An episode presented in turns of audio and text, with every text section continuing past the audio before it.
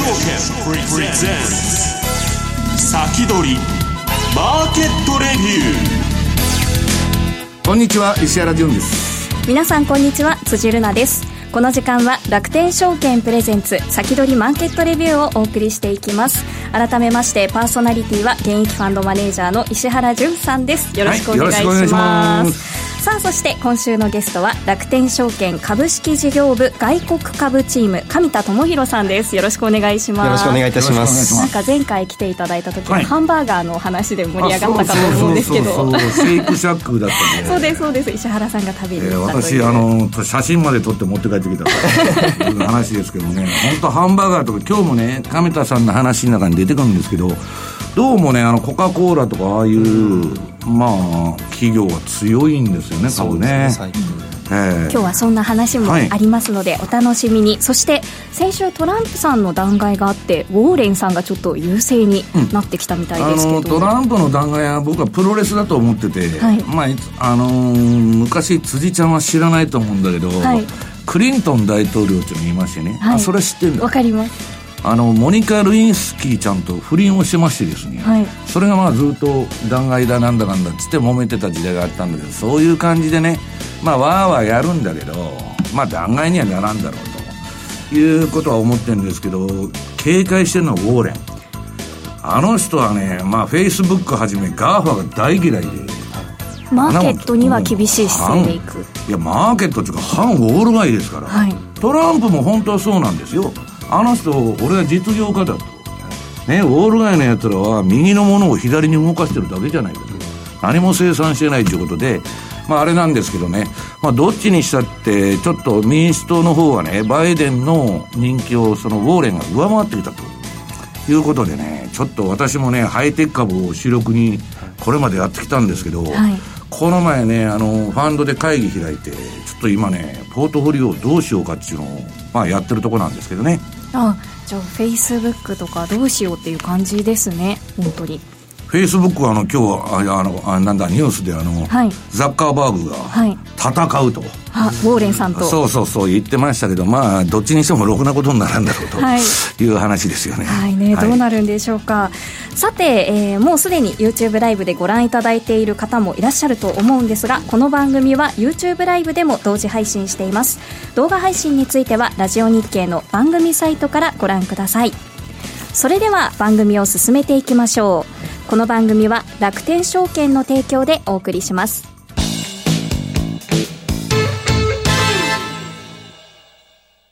楽天証券の米国株取引で世界的な有名企業に投資をしよう。楽天証券の米国株取引は魅力がいっぱい。まずは取引手数料の安さ。1取引あたりの手数料は約定代金の0.45%。最低取引手数料はゼロアメリカドルというネット証券ならではの格安手数料でお取引ができます。そして取扱い銘柄数の多さ、誰もが知っている身近な銘柄や注目の新規上場銘柄など豊富なラインナップを取り揃えています。さらに、米国株の取引でも楽天スーパーポイントが貯まる。楽天証券の超割コースを選択しているお客様の場合、取引手数料の1%から2%をポイントバック。貯まったポイントは楽天市場でのお買い物や楽天証券で投資信託の買い付けにもご利用いただけます。詳しくは楽天証券米国株で検索。楽天証券の各取扱商品等に投資いただく際は、所定の手数料や諸経費等をご負担いただく場合があります。また、各取扱商品等は価格の変動等によって損失が生じる恐れがあります。投資にかかる手数料等及びリスクについては、楽天証券ウェブサイトの投資にかかる手数料等及びリスクページや、契約締結前交付書面等をよくお読みになり、内容について十分にご理解ください。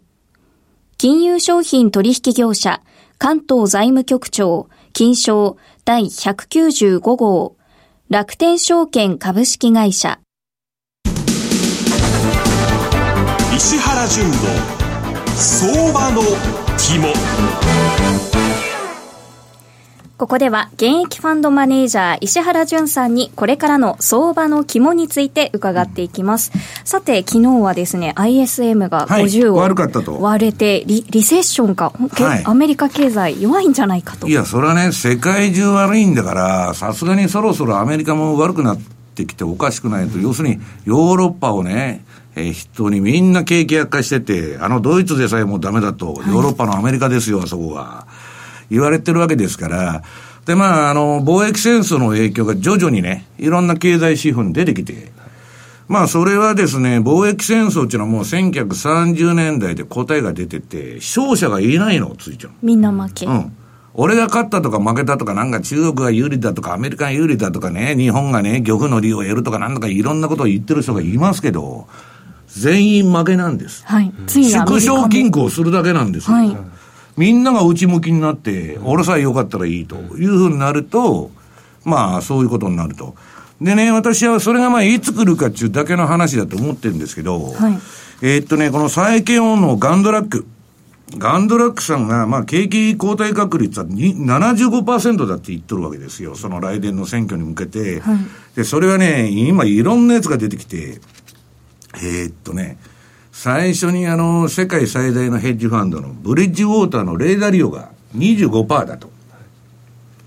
景気後退のそのリスクは。はい、で、そこからいや何パーセントだ何パーセントだっつって、いろんな人が賛成してるんで、あ参戦してるんですけど、その議論に。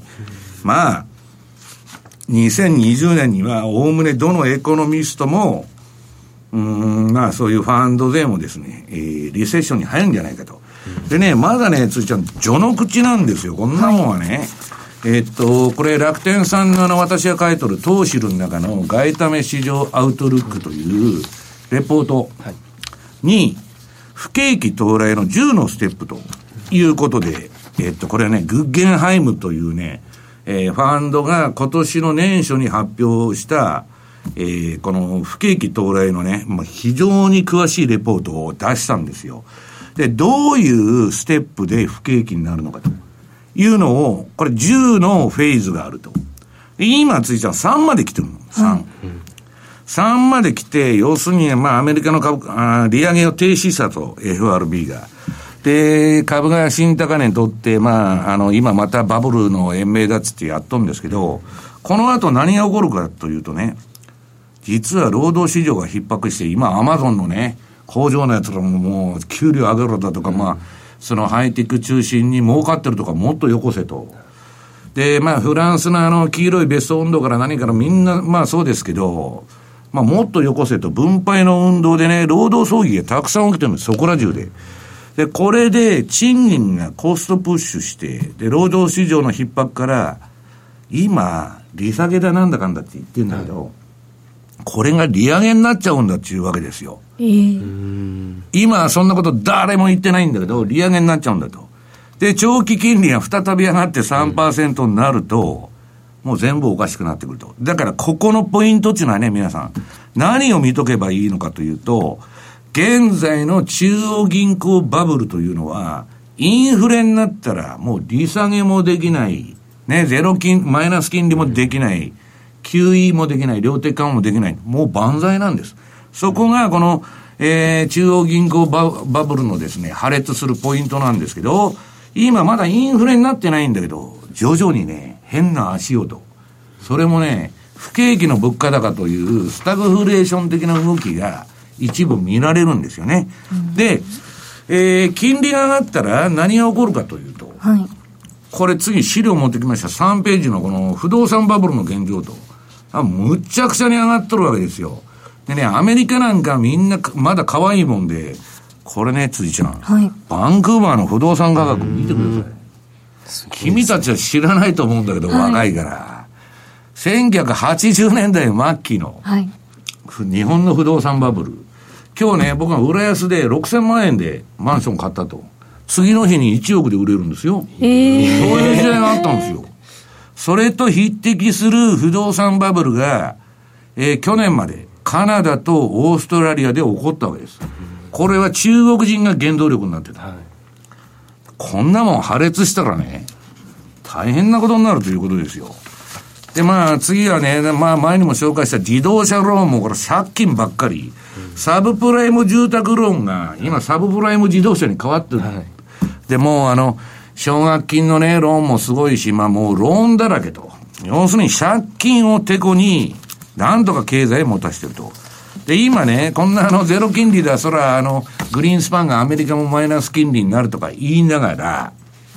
アメリカのコンシューマーバンク、商業銀行のカードローン金利は、もう17%ぐらいにあると。で、これでね、金利上がってくると、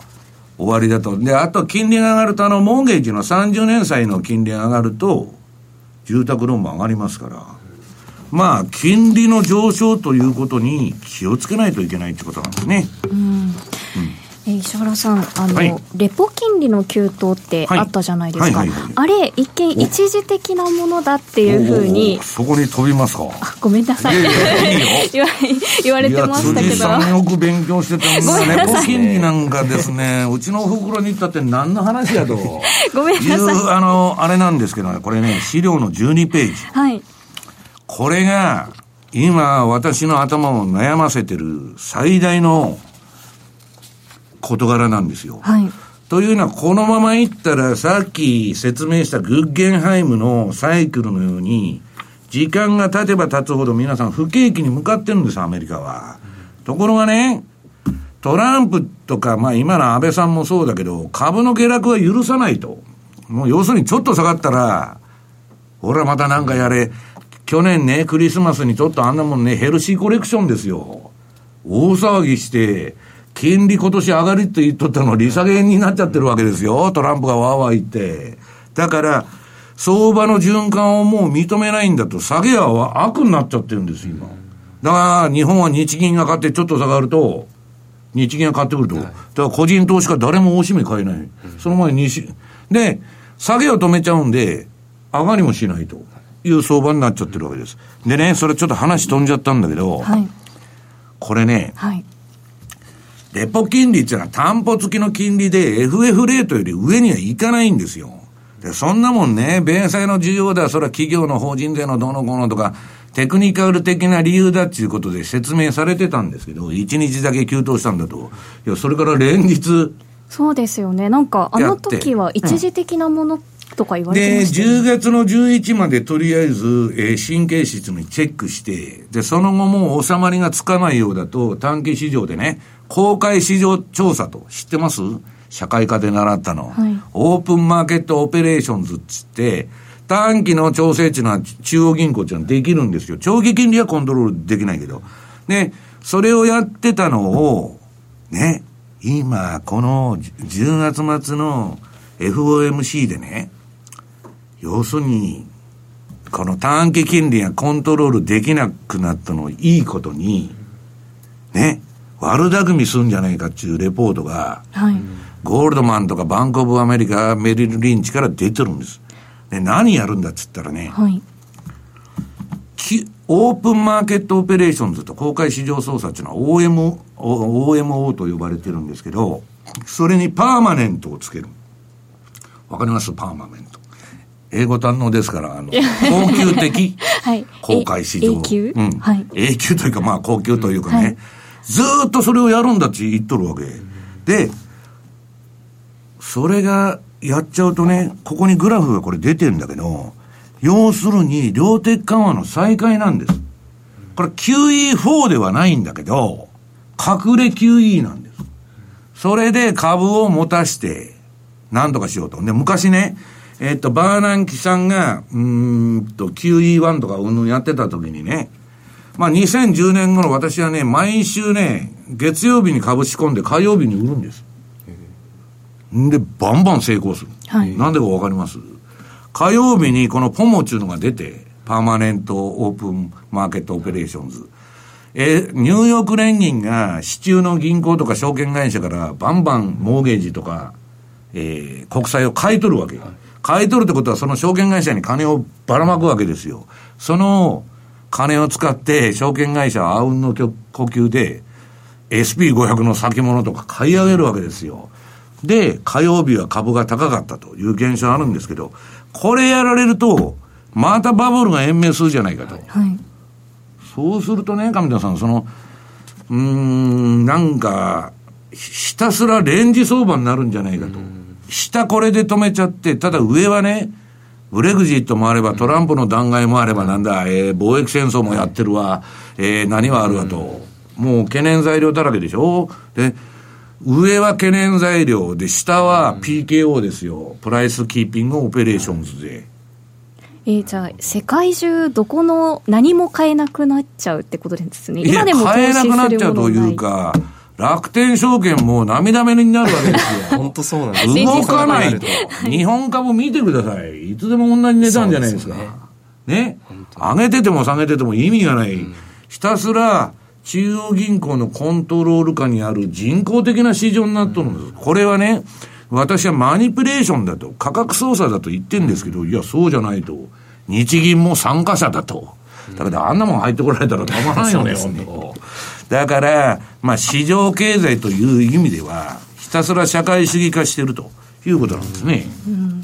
すいません、私が飛ばしちゃって、順番がになっちゃったと思うんですいや、それが今日の話のコアなんで、はい、初めに持って来てもらってよかったと、いつでもあの、忘れちゃってですね、その後やらないで終わっちゃうっていうのが、あの、この番組でも多いんで。すいません。いやいやいやいや、あの、いいとこついてくれました。これで、えー、次にね、今、じゃあ、悪材料の方は何があるんだと。はい。これもね、あの、東汁のレポート、外為市場アウトルックですね、石原銀の、これに書いたんですけど、28も不吉な予兆が出てると。はい。じゃあ28ですよ。辻ちゃんの年齢と同じじゃないですか、28。ね？どうかな？どうかな ?28 のね、懸念する材料があると。で、そのうち私が気になったのを、赤で、ついちゃん、その、やっとるわけ。はい。ね、上田さん、これ。はい、で、まあ、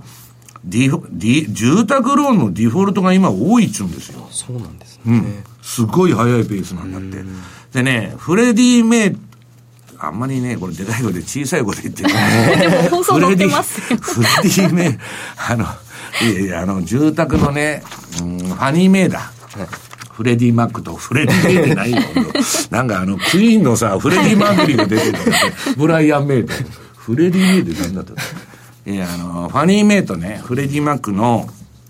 住宅のね、あれがね、破綻の危機にあるわけです、今。本当に。あと、ジャンク債も相当今危ないとこに来てる。まあ、それはね、置いときまして、えー、っとね、一番重要なのが、これ28のずっと6、7、8と、あの、ページを送っていただきたいんですけど、8ページ。これがやばいんですよ、辻ちゃん。はい、何でしょう？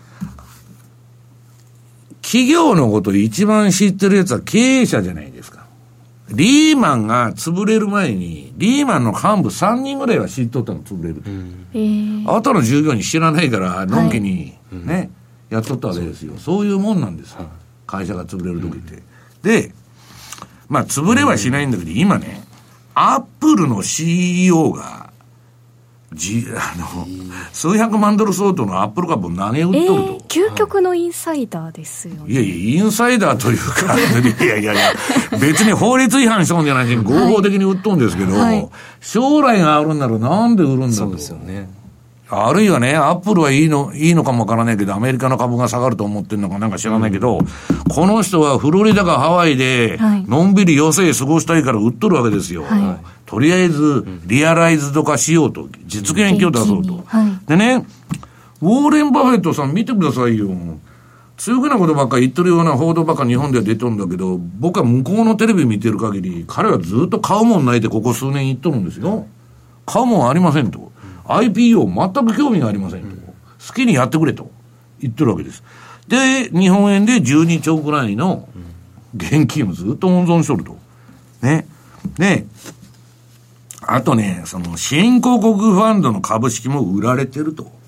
アメリカの金利下がっててね、新興国が息吹き返すってやつが多いわけですよ、今。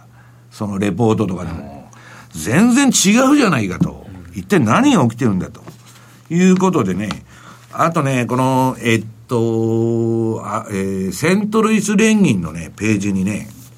不可じ、まあ、じゃあこれはセントルイスじゃないのかな他のところの指標指標か経済政策不確不確実性指数っていうのがあって、はい、セントルイス連銀もこういう指数出してるんですよ。で、いろんな会社がこういうの出してるんですけど、さ、最高レベルに達したと。6月に今まで見られないようなね。で、一番確かなのは、グーグルの検索で、はい、アメリカ人が不況と、えー、リセッションのね、えー、用語をグーグルで検索しとると。不況ってだけやってるんですかね、うん、どっかのなんか歌詞名とか入れて、ビッグデータだから、まあ、いろんな不況に関連するワードを全部集めてるんだと思うんだけど、まあ、要するにですね、ちょっと忍び寄る不景気という雰囲気になってきてると。うん、ただし、はい、金はジャブジャブに、供給してるから、だって利下げだなんだかんだ、QE だ、マイナス金利だと。だから、不景気対金余りと。いう図式になってるわけですよ。うん、これはやりにくい相場だなと。いや、純粋に不景気なら株売り逃げるかね、外しゃいいんだけど、今度金余りで金融相場にしようとしてる。去年から業績相場に叱るべき業績相場に移行させたらいいのに、トランプが、その、選挙当選したりとか、安倍さんも株上げ、株を上げたりとか言ってね、下げさせないんですよ。で、叱るべき、調整をするべき、あれに、また金融間、金融相場を持ってこうとしてるわけですから、一体どうなるんだと。ただ結論は、これをやればやるほど、その後のサイドエフェクトがですね、ひどくなると。副作用ですよ。はいだからまあ、覚醒剤打って元気になってんだけど、それは元気になったんじゃないでしょうと いう話で、はい、もうちょっとね、まともな経済にしなきゃいけないってみんな言い出しとるわけですよ、今、世界中で。えー、はい。ということで、お話の続きは YouTube、延長配信で伺っていきたいと思います。そうなんです。あ、そうですか？ごめんなさい。はは 以上、石原淳の相場の肝でした。売買手数料0円で ETF をお取引するなら楽天証券で。各国の主要経済指数、国内外の株式に少額から投資できる ETF。楽天証券なら売買手数料0円でお取引できることご存知ですか？楽天証券ならいつでも売買手数料0円で全84銘柄の ETF がお取引できるのです。気になっていたあの指数や資金が足りずに手が出なかったあの銘柄に投資をするチャンス。詳しくは手数料0円 ETF で検索してください。